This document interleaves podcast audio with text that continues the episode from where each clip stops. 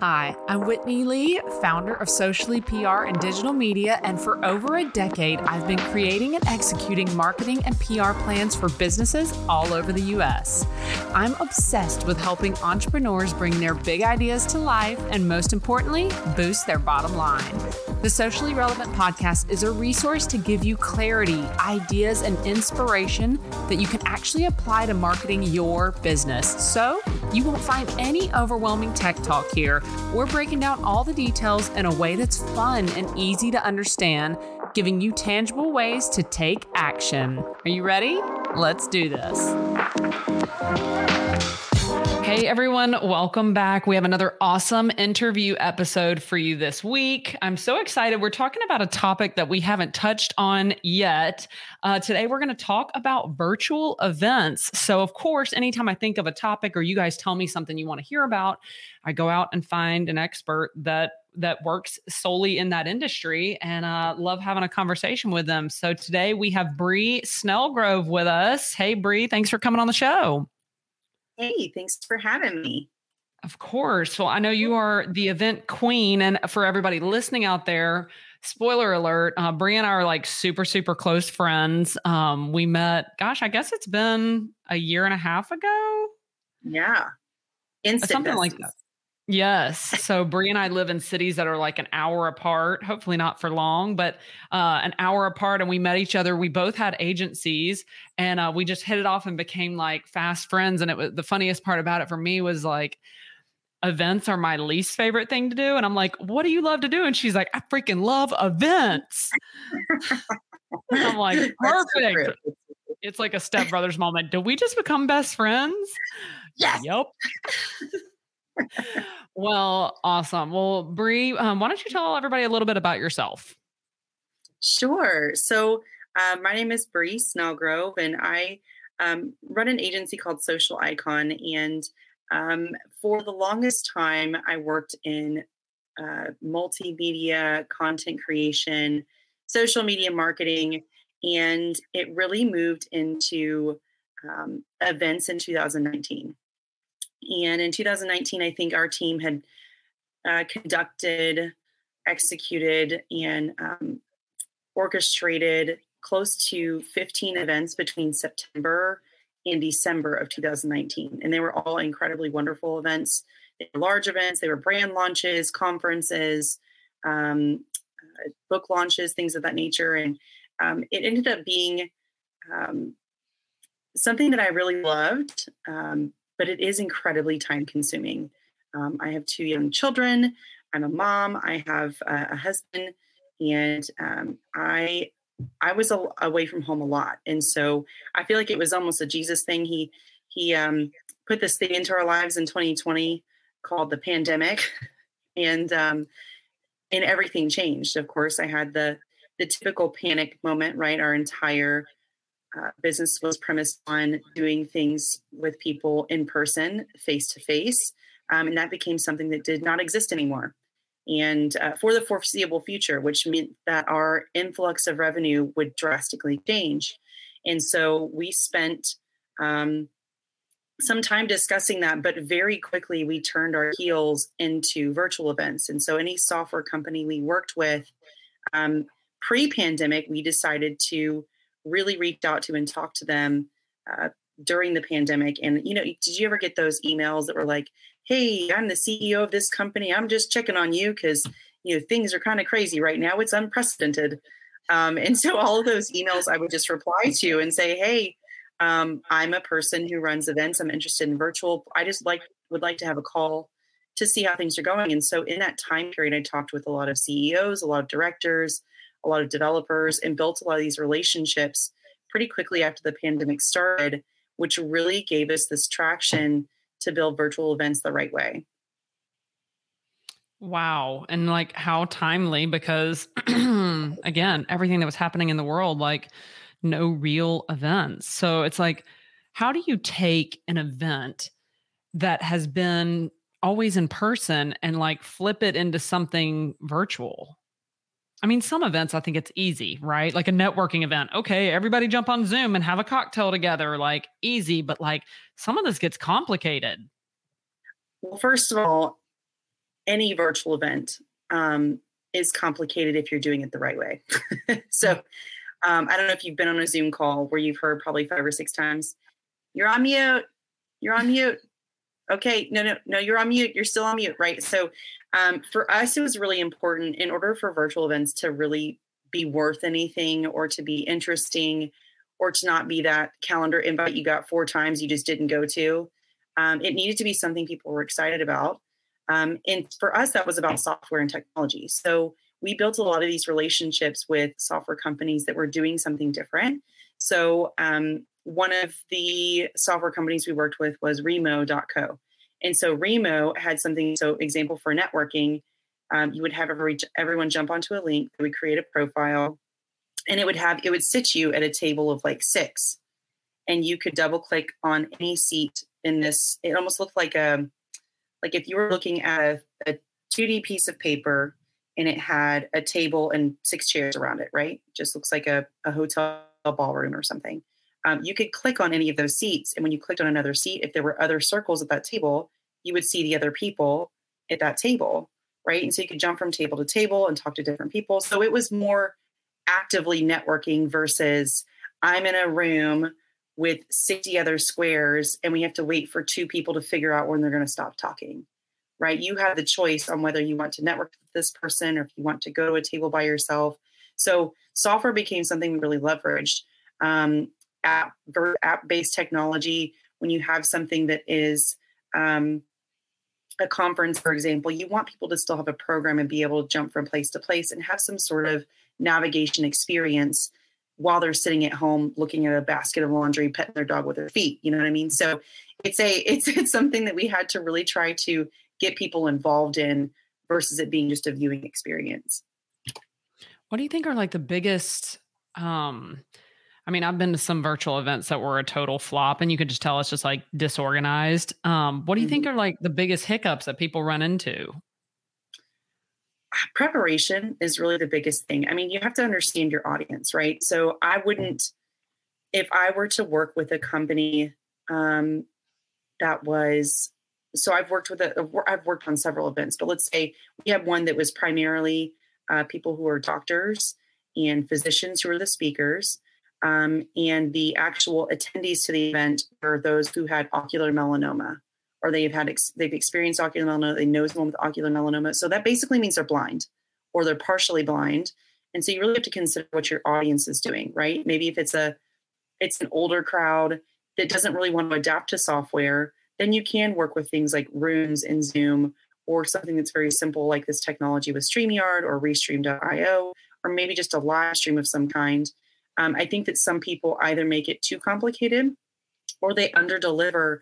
In a sense that they don't make it engaging enough. So um, it's very rare that you keep people on for more than fifteen minutes at a time for some sort of event. So um, we used to integrate things like um, almost like speed tips. So we would have, instead of having a, a classic panel discussion where you have six squares of people, you have the the host and, you know, five other panelists, we would have each panelist give, you know, two to three minute um, uh, tips or their best practices on that particular industry. And they would give their three minutes and we'd switch to the next person, right? You're getting really good information, but in a short time frame, but it keeps people engaged, keep, keeps people engagement. So they don't, you know, start to look at their phone, start to check their emails. They're like, you know what, I'll, I'll take my lunch break now. If you do things that are engaging and, and prepare the viewer for that sort of, um, you know, agenda, it keeps their interest for longer. Yeah, definitely. And so I think you got that factor, but then you've also got the challenge of like getting people there. You know, at mm. first I think with like COVID, it wasn't that hard because people were bored and they were like, oh my God, right. what, like they'd sign on to anything just to connect with people. But then we got this like event fatigue of like, Zoom, or what do they call it? Mm. Zoom fatigue. Right. We all got Zoom fatigue, and then people didn't want to participate in anything else, and they didn't want to do the whole, you know, virtual thing anymore. So, like, how did you get, or, or do you have any tips of like how to get people there? Because I know people are still trying to do virtual events. Like, how do you get people there? Oh, I love that you asked that. So, I I did this. I worked with um Socio. So, Socio is a huge event um, platform that was just bought out by Cisco, and they have, um, so they had this, like, it was called Event Hack Games. And so me and a couple other people got together and we participated. And something that we kind of, we really worked on was that portion of it. So let's say it's a holiday event. And now I don't think that virtual is as prevalent in a sense that a lot of people aren't going strictly virtual, but let's say you're a huge company of people all over the world. You are going to stick with virtual because you can't get everyone to the same place, right? And mm-hmm. so we worked with a specific company that had, um, our, our prototype was a company that had a global, um, it, they had global employees. And what we really found was building up that event even four to five months out. So having a huge box, right? A company box that had the swag inside that maybe had like a, a t-shirt or a scarf. And then it had like almost a, a paper program that had Q R codes. And so you had these little micro events that happened that were scan this Q R code. And on this date, you're going to be able to enter this martini making event that's going to be on Zoom six weeks before the event. Okay, four weeks before the event, there's going to be this, you know, surprise gift opening where employees are going to find out what they're going to get um, whenever the C E O opens uh, the gifts on on Zoom. You kind of have to do this build up of these little micro events that aren't forty-five or two hours long. It's like a, hey, hop on for fifteen minutes. You're going to find out some more information. You're almost doing virtual teasers that are live. Um, and then you utilize for record, you utilize those for recordings to put onto your, um, you know, your platforms through social media. Email marketing is a huge part of engagement, but not the basic email marketing that's like, hey, everyone, don't forget that you have a Zoom link that's coming. Here's the calendar invite. See you there. It's like, okay, well, that's super boring, right? Like, where are your your videos of the intro? Where's your your gift that shows something silly? You know, make it make it simple, um, but also make it engaging, um, and really encourage people to get involved.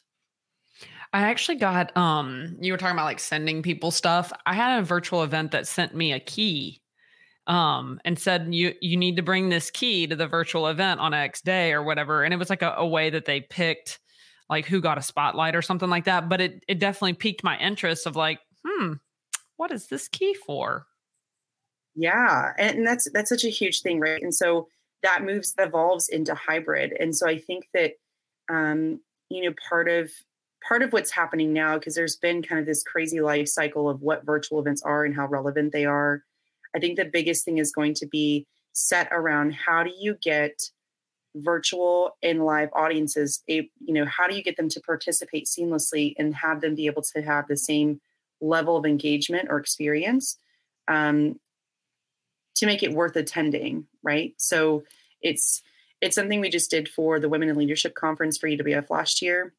So um, we didn't send out a lot of physical things, but what we did do for the um, virtual audience, right? So we, what what a hybrid audience is, it's a truly in-person and virtual event together, right? And you're able to run one event that is live for two audiences. That's really what hybrid is.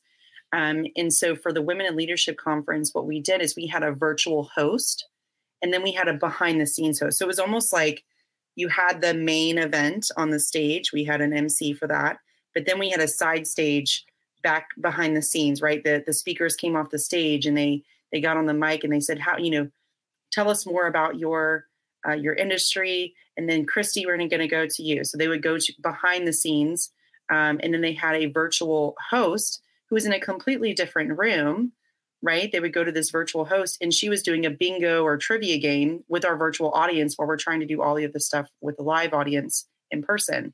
And so it was a really cool experience. The virtual audience was really engaged.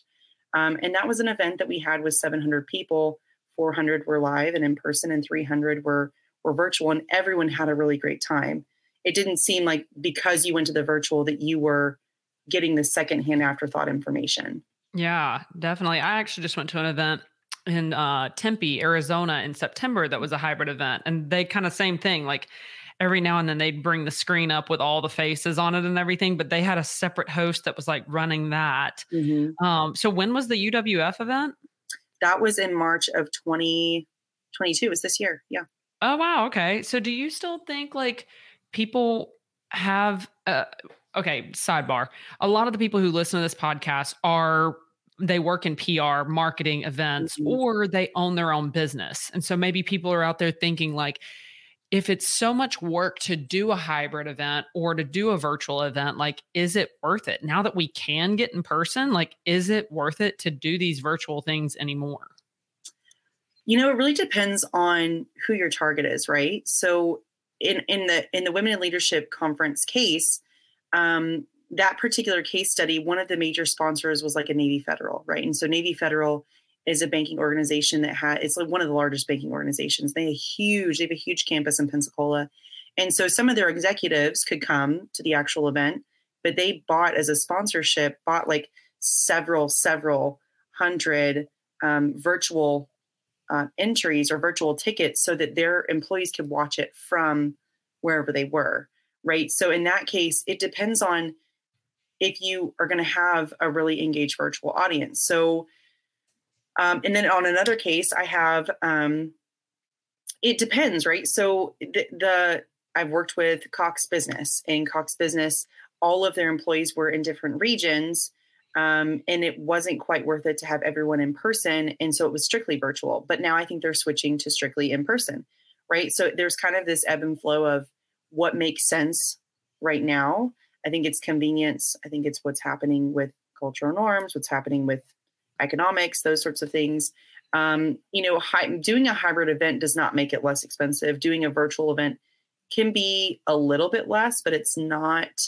Um, a drastic difference if you're doing it correctly. Because what you're doing with a virtual event, if you're doing it right, is you're basically producing a T V show is mm-hmm. what it is. So.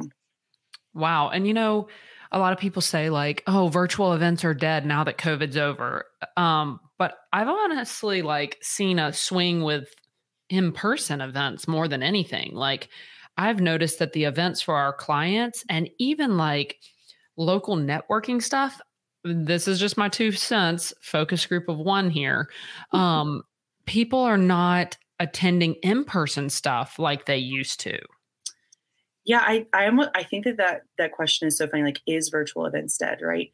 I feel like virtual was never, it was never dead. I feel like virtual has, has been something that's existed in our culture since the era of Facebook, since dot com, right? Like virtual has just been growing and has become this huge, um, I don't want to call it, call it like, I was going to say demon, demon of opportunistic, right? Like virtual is one of those things that's like, um, it's just been on sleep. It's been on like snooze mode. And then when the pandemic hit, it was like this bubble kind of exploded and it, that allowed virtual to show its best parts. Mm-hmm. And so people had this negative connotation of what virtual was to begin with.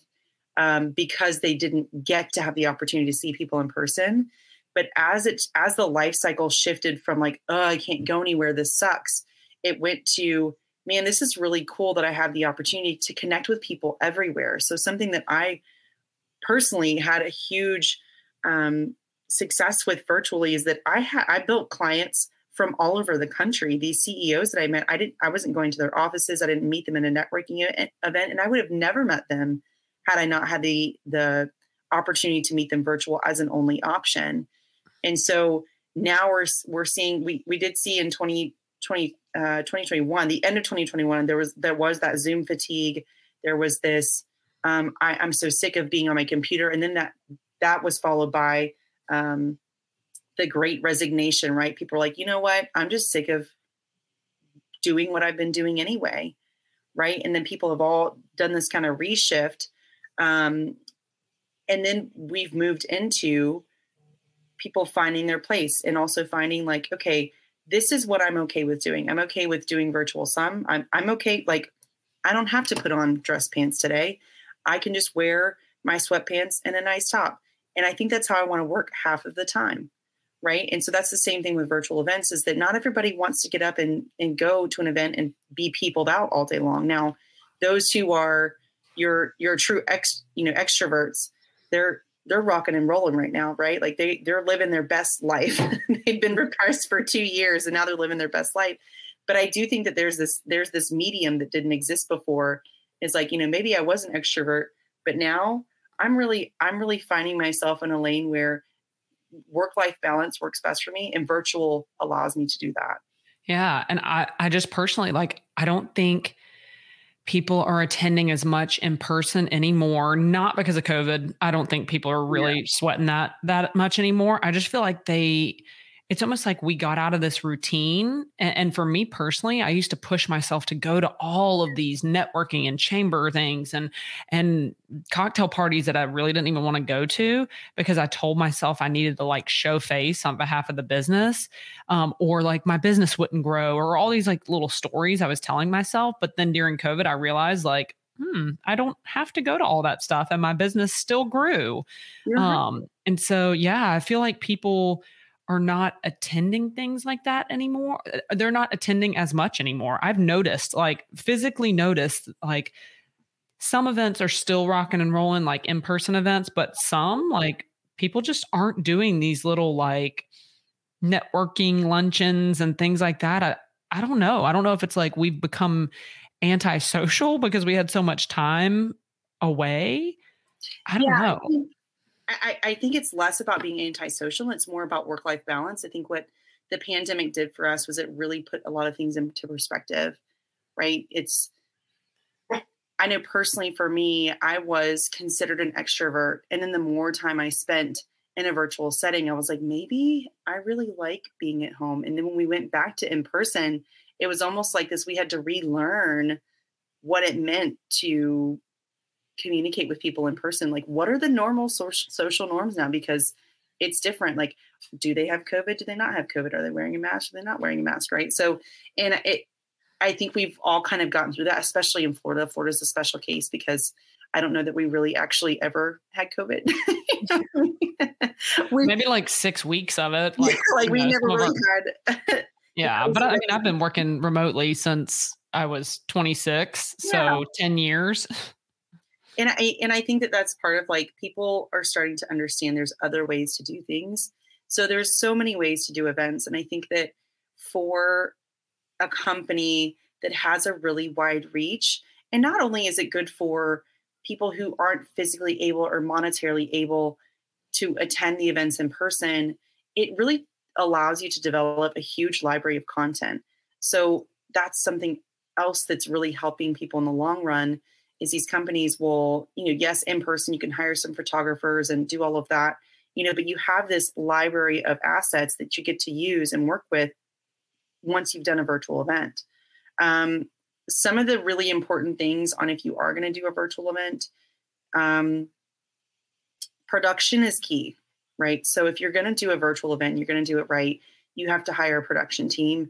You need a videographer, someone who does sound engineering, Um, making sure that the lighting is right for whatever um, event you're doing.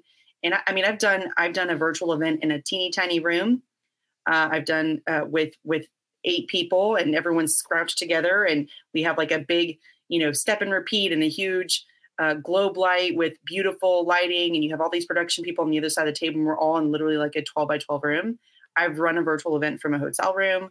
I've run it from the comfort of my home.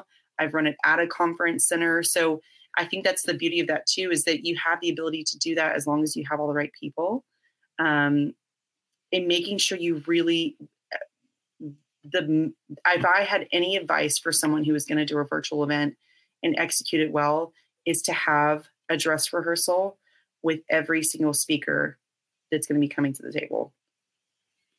Wow. Yeah. I mean, just a, uh, but it makes sense. I mean, it's just like a, a T V show, like having a practice run. Yeah, I mean, because that's that's the Wi-Fi. Um, what kind of, you know, most software uh, that you use or platforms that you use for virtual, you know, it's the basics, right? Your Wi-Fi, audio, um, video, but then you've got what what type of um, what are they on? Are they on a laptop? Are they on a tablet? Are they on their phone? Because you would almost think like people won't hop on this virtual event from their tablet. Well, you are so wrong, sir. People will hop on from whatever they have. Um, and so testing all of that is really important, um, and giving yourself adequate time to do that, because I can, I would bet more money than I have uh, on that. If you don't do a, a speaker rehearsal with a speaker and they go, oh yeah, it's fine, I've done this hundreds of times, that's the person that will screw up the whole stream. Yep. So what amount of time do you think somebody, I know before you said like some, I mean, teeing it up like four or five months in advance, like what do you think, you know, the promotion time, like leading up to the event for a virtual event versus an in-person event? So in-person events, I would give yourself at least a year, right? So in-person events, there's, you know, especially with sponsorships and locking down information and, and getting the proper press, because before you even get the proper press out, you've got to get several sponsors secured. You've got to at least know where your location is, what your venue or your venue location, um, the time frame, the agenda, your your primary speakers and whatnot. You've got things you've got to make sure that you handle prior to that. So, you know, at least with an in-person event, give yourself a year. You could get away with eight or nine months, but it makes it a little more, um, it's a lot more pressure in that sort of setting. For virtual, I would give yourself at least six months. In six months, because um, a lot of the virtual and uh, development portion can be done in a very quick amount of time, as long as you have the right information.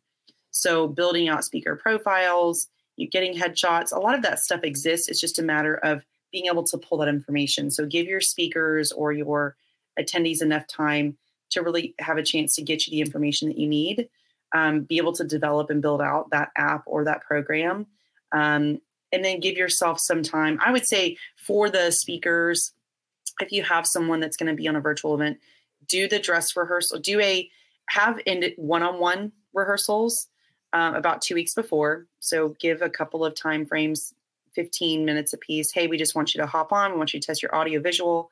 Um, and we want to just see um, if you have any questions, make sure you're in the right lighting.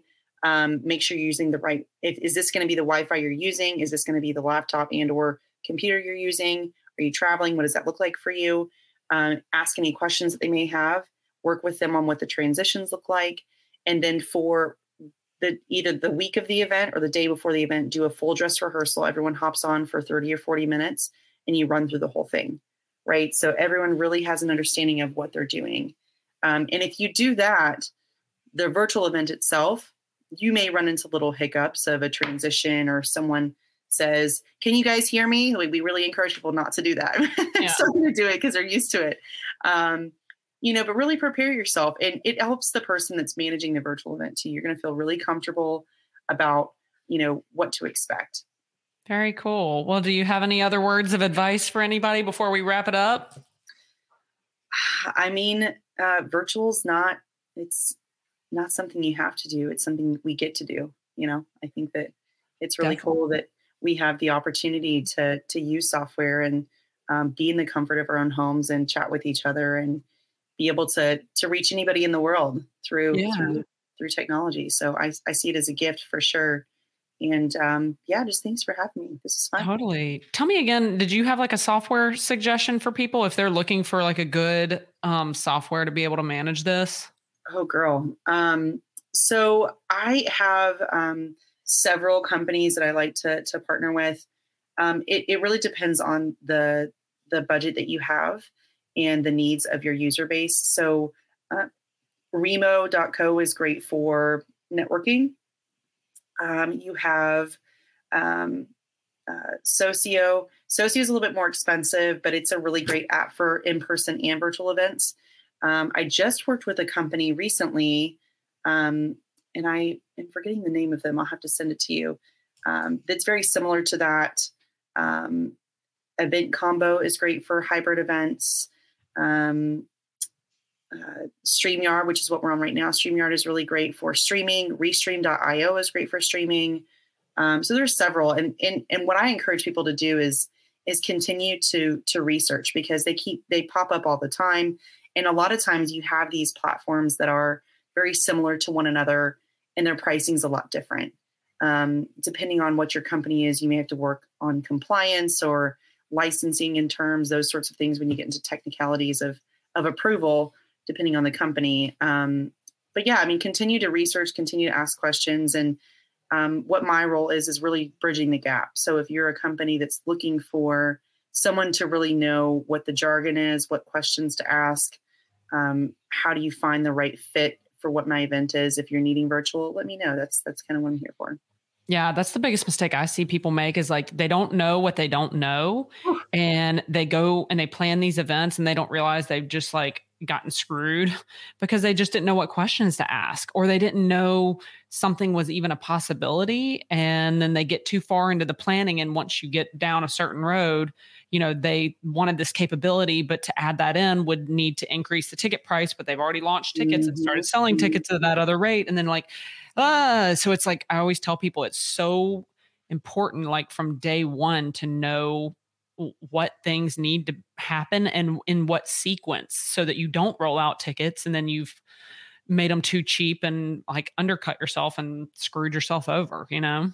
Yeah. And consultancy is such a, it's such a gift for some companies, and it's, you know, um, sure, you can find out all this information yourself, but some of the questions you would want to ask, you wouldn't know unless you you've produced a virtual event, you know, like, mm-hmm.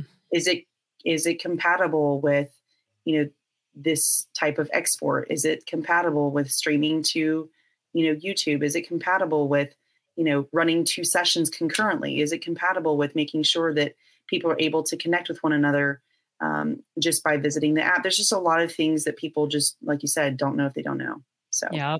Well, if you need to know, I know someone that you should call. Uh, Bri, tell everybody if they want to get in touch with you, um, how to find you. What's the best way? Sure. So um, I am the C E O of Social Icon Agency. I that is something that is more, it's just for consultancy at this point. I don't do a lot of production anymore, um, but I do work in the consulting, consultancy side, and I also work in real estate investing. So, um, but if you want to get a hold of me for the virtual consultancy side, you can give me, uh, uh, shoot me an email at Bri, B R I, at marketing well played dot com. Um, and the Instagram and Facebook is Social Icon Agency. You guys can message me through either of those also. Sweet. Well, thank you. Thank you for coming on the show. Hopefully this has been, uh, you know, eye-opening for everybody, because I think that's a question everyone's asking is like, are virtual events dead? So... They're alive. They're definitely alive, sister. Well, thank you for coming on the show. Uh, we'll have to have you back again sometime soon. Anytime, sis. See ya. Thanks for tuning into this episode. If you thought the info was beneficial, it would mean so much if you take a quick second to write us a review and share it on social media. If you have a question about a topic or a specific industry you want to learn more about, reach out to us on Sociallee's Instagram or LinkedIn. And you can also find me personally, The Whitney Lee, on Instagram. We are excited to connect with you and help you make your business more socially relevant.